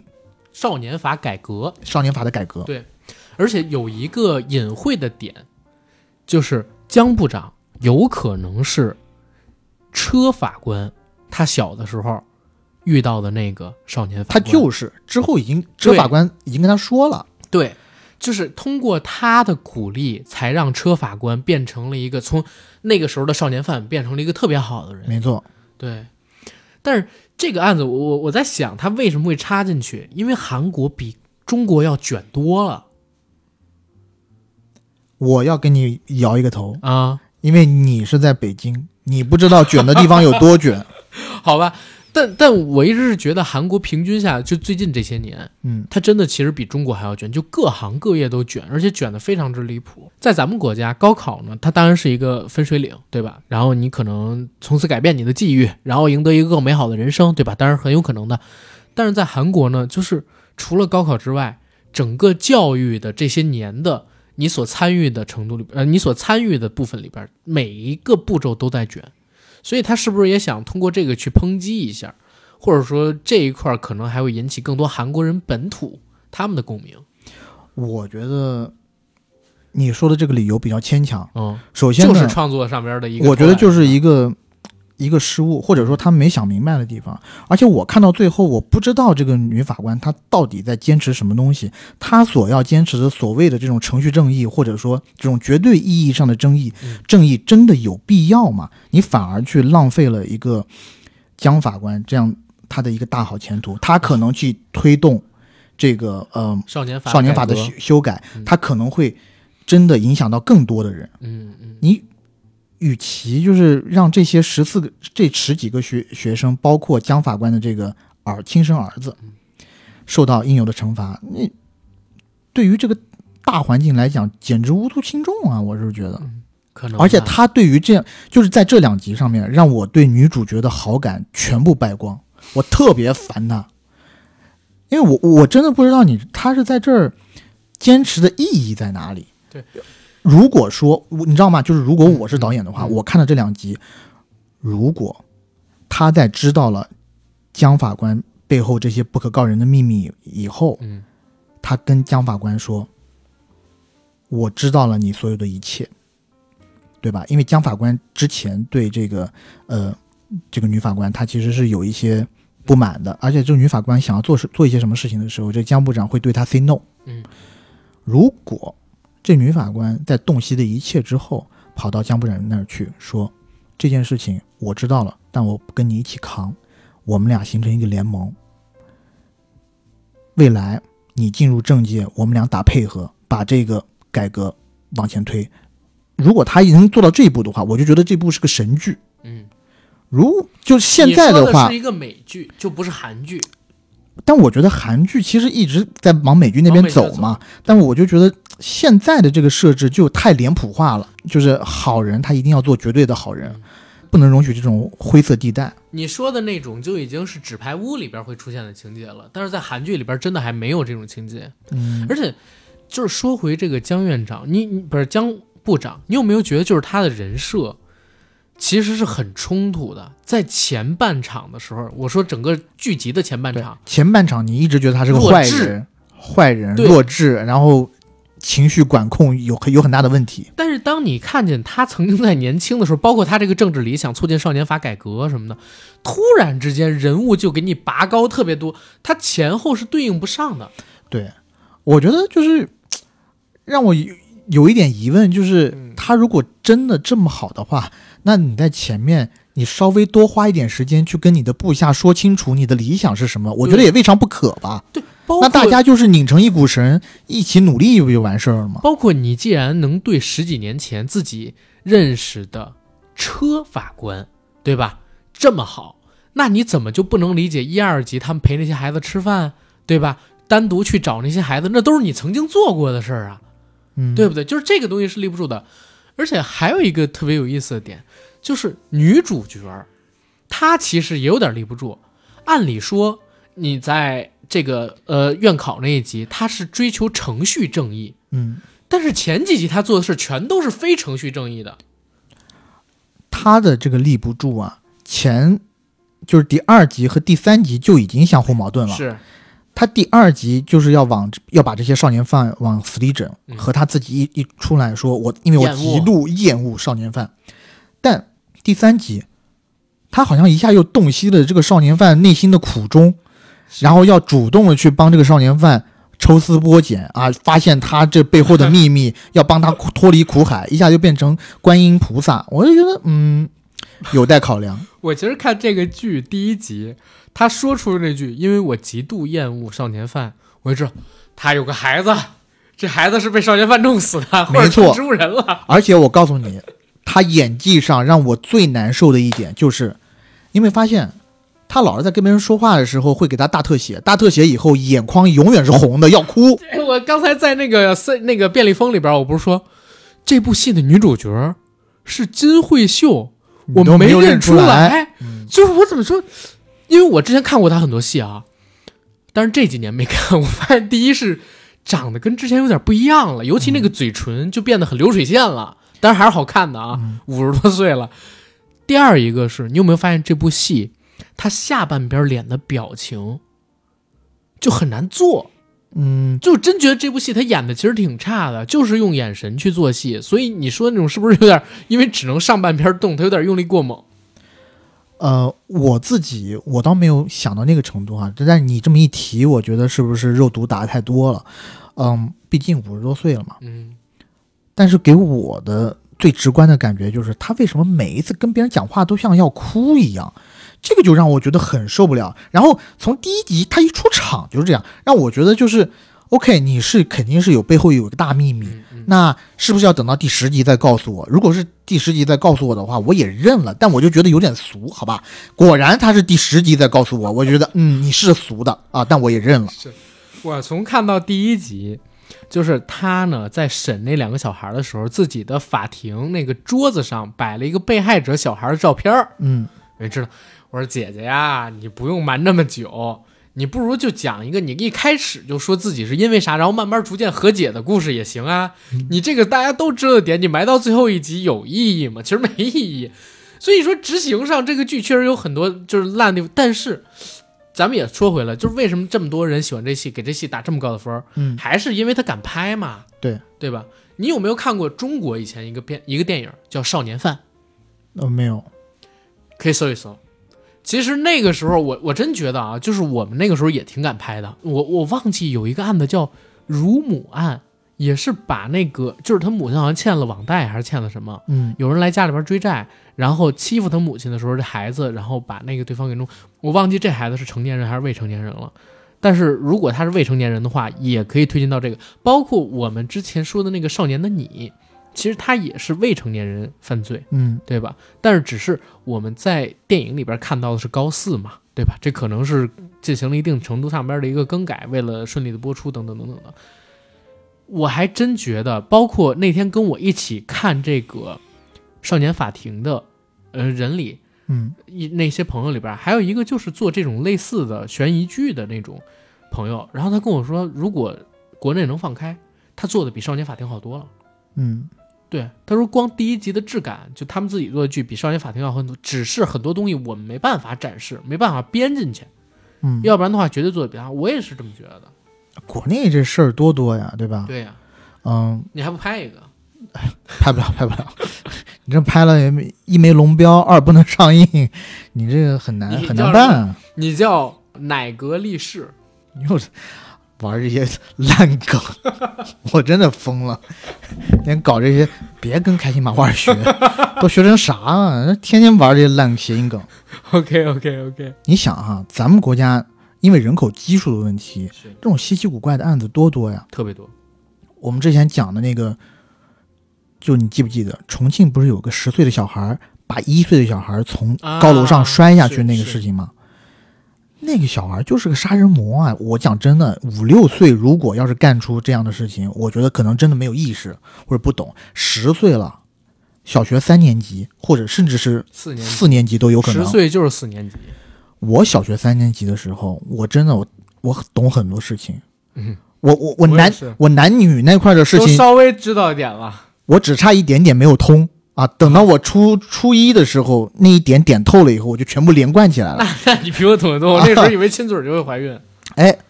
他十岁能干出这样的事儿，而且从监控里面看，他是有组织、有预谋的嗯。他早就想了很久，而且不是激情杀人，我看那个新闻报道，据这个小女孩同学介绍，这个女孩事发前两三天就曾经说过，想要把一个女婴儿，想要把一个婴儿放在包里，然后从楼上摔下去。嗯，你说这个，他就是个恶魔呀！但是因未成年，竟然不予刑事立案侦查。嗯，然后后期我还有一段时间关注了这个新闻，据说啊，但是这是微博上面小道消息，据说是这一家人已经从重庆搬到了新疆去，嗯然后也全部改了名字，重新换了一套身份在这儿生活。但你想，这个伤害对另外一个家庭是永久性的产生了。我其实觉得，对于这种小杀人魔啊或者小小变态，可能死刑有点过分了啊。但是你关他个十年二十年，你得要这样子吧？这一块是这样，我特地就在你讲的时候，我搜了一下咱们国家现实生活中对青少年犯罪的低龄化的趋势。呃，咱们国家刑法是有做出相应调整的。嗯，首先是一二一年的三月，咱们国家刑法将最低刑事责任年龄下调到了十二周岁。刑法修正案第十一条施行之后，只要公民在犯罪行为发生时年满十二周岁，同时其行为满足了该条规定的要求，经最高检核准追诉，就要负担相应的刑事责任。虽然这个修正案仅仅是涉及，比如说杀人还有恶性伤害案件，但是已经迈出了改变的重重要改变的第一步。嗯，就是之后的话，肯定会有一个更合理的量刑跟追诉的标准，尤其是追诉这个事儿，嗯，如果能呃量化正式实行，你比如说，可能我在犯这个案子的时候年龄过小，但是经过几年的一个少年收容管教，然后可能还要对我有一个最终评定，然后最后再追诉，有这么一条规矩的话，可能会对对这个刑法会变得更完全，而且更人性化吧，我会觉得，因为很有可能会出现片子里边，就是少年法庭里边说的。这个是本能跟本性来，它改不了。它已经形成这个东西，想改真的很难，对吧？嗯再犯案的可能性非常的大。对，反正这这个片子，我自己觉得还是值得一看的，还是推荐我们硬核的听众们去看一看。嗯，嗯是，嗯，我听你这么说吧，其实我觉得最可怕的其实是这部片子最后九十两集，嗯，因为那几个孩子，首先他年龄已经挺大的了，是，是虽然未成年，嗯再第二个呢，他们就是拿着未成年人当他们一个，他们就是拿着未成年人这个身份当他们的免死金牌，他们知道自己是未成年人，所以他们才敢干一些特别出格的事儿。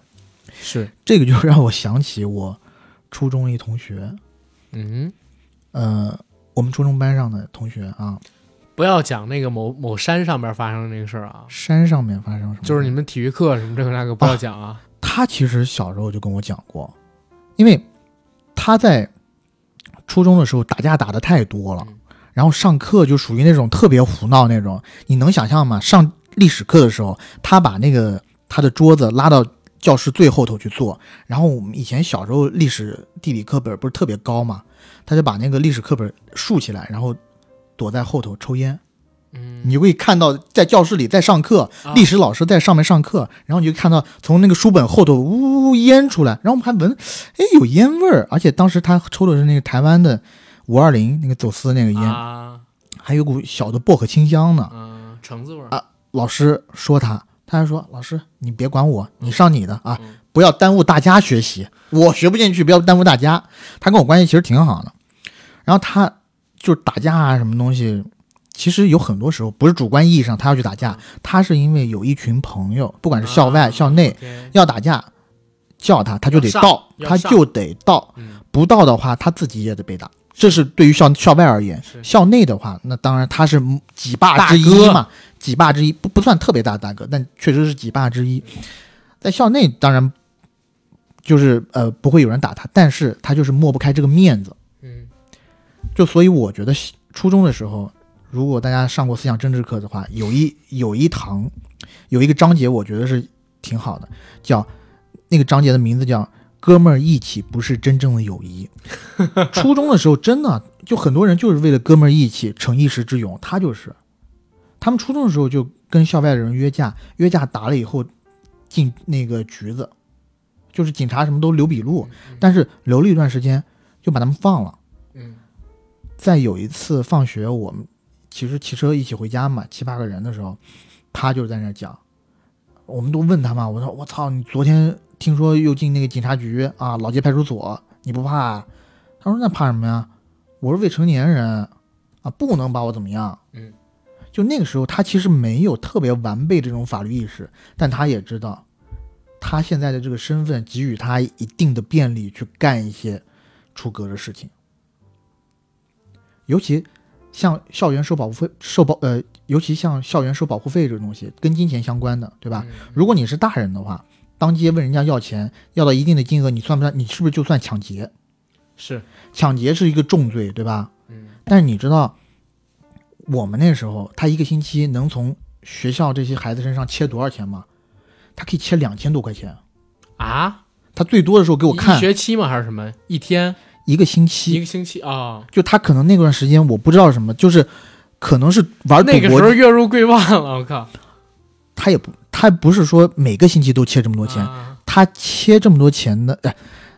首先还要是再讲一句，他还是算比较道义有道的。嗯嗯啊那段时间确实是碰上难处了，嗯如果我没有记错的话，应该是在一些街机厅里面有那种赌博机，啊他蹦问极蹦极他问老板借了钱玩赌博机，要还老板。开街机厅的人，那个时候你必定是社会上有很多这种是混子是是结交的，是是所以他那段时间就不敢一个人上学放学，就会被人打，所以他要在极短的时间内筹一大笔钱，两千块钱一个星期，嗯四个班，他给我讲四个班，就找那几个家里有钱的人，就照三餐打，你不拿来就打你，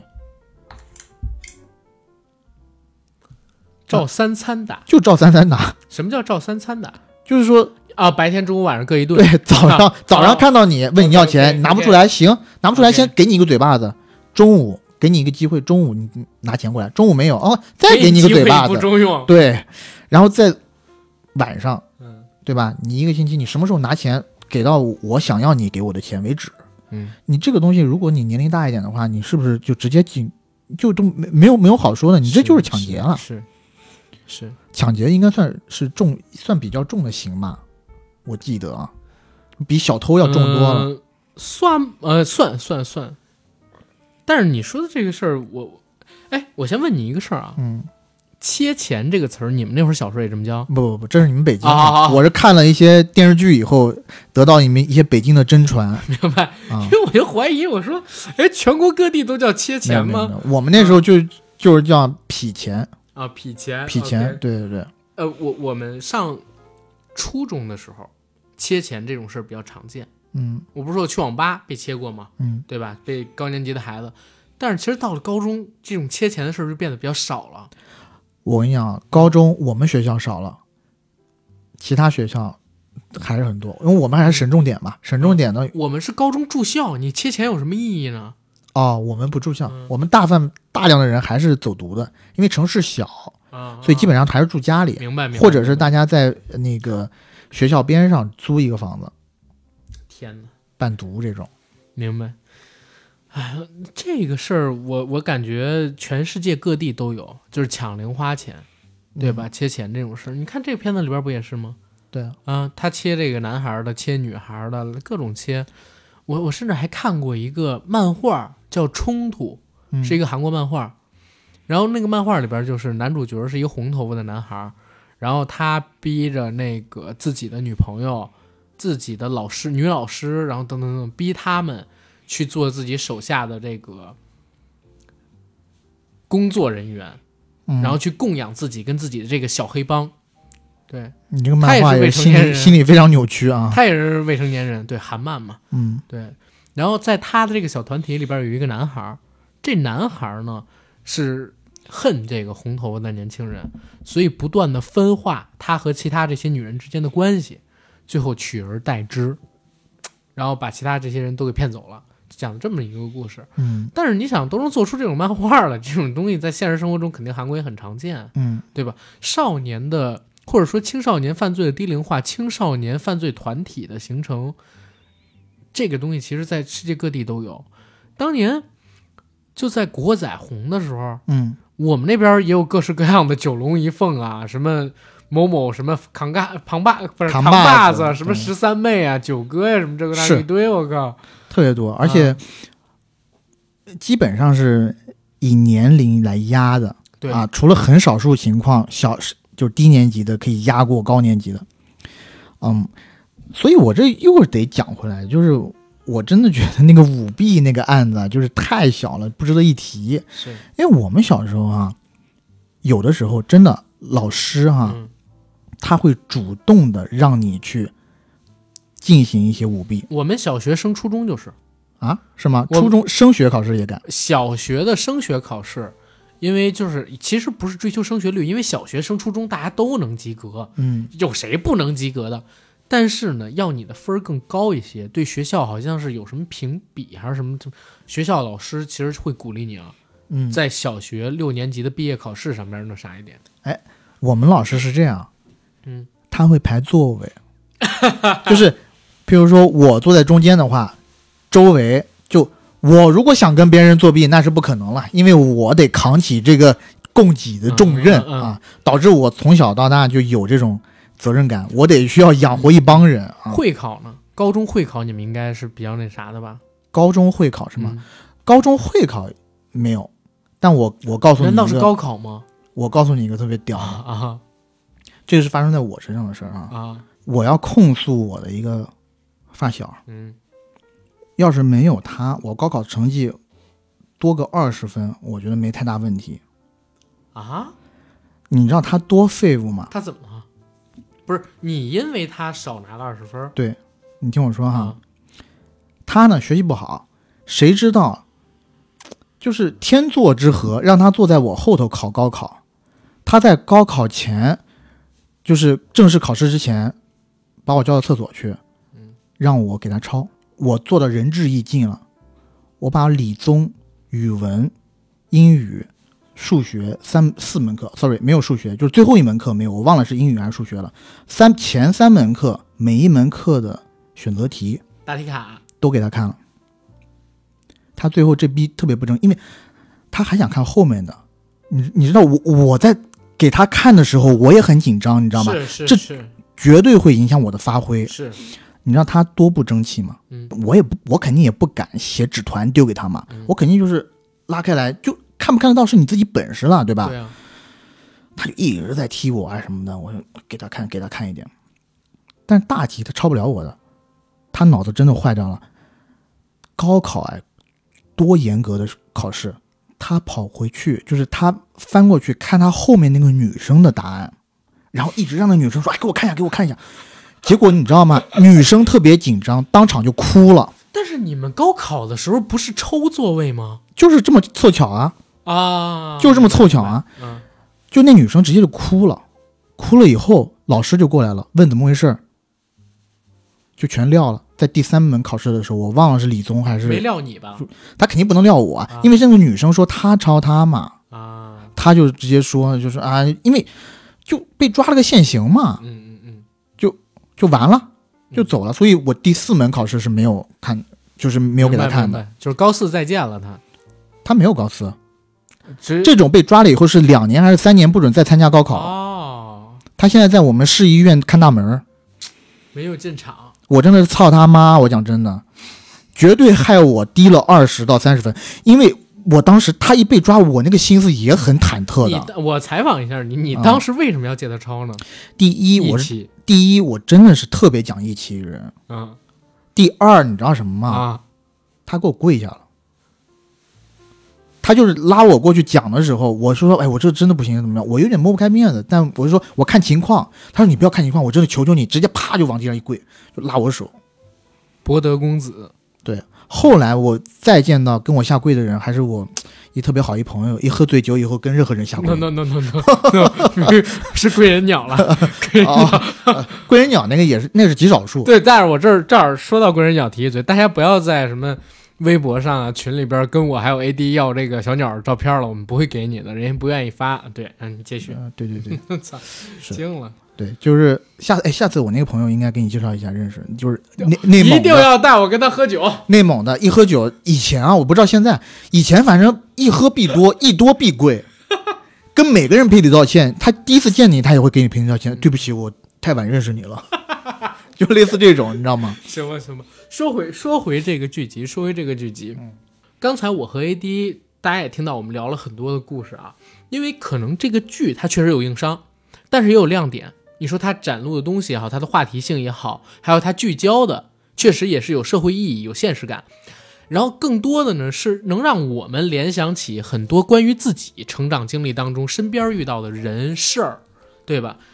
所以我，我也在想，就是我们身边的朋友有时间真的也可以去看看这个戏。如果呢，你已经为人父为人母了，你可以吸取一些这个戏里边犯下案子的孩子，他们为什么会变成这样的一个经验，对吧？不要让自己的教育影响到自己的孩子，让他们走上错误的道路。嗯，如果你还没有成家立业，但是你身边有这样存在着问题的环境的孩子，你也可以，嗯，通过这部剧学会怎么和他们去交流，嗯，去帮助他们变得更好。因为你就像在这部戏里的男主角车法官，他就是因为遇到了江部长，当年还是法官的江部长，才变成了一个这么好的人。江部长当时在走之前跟车法官说的那句话是。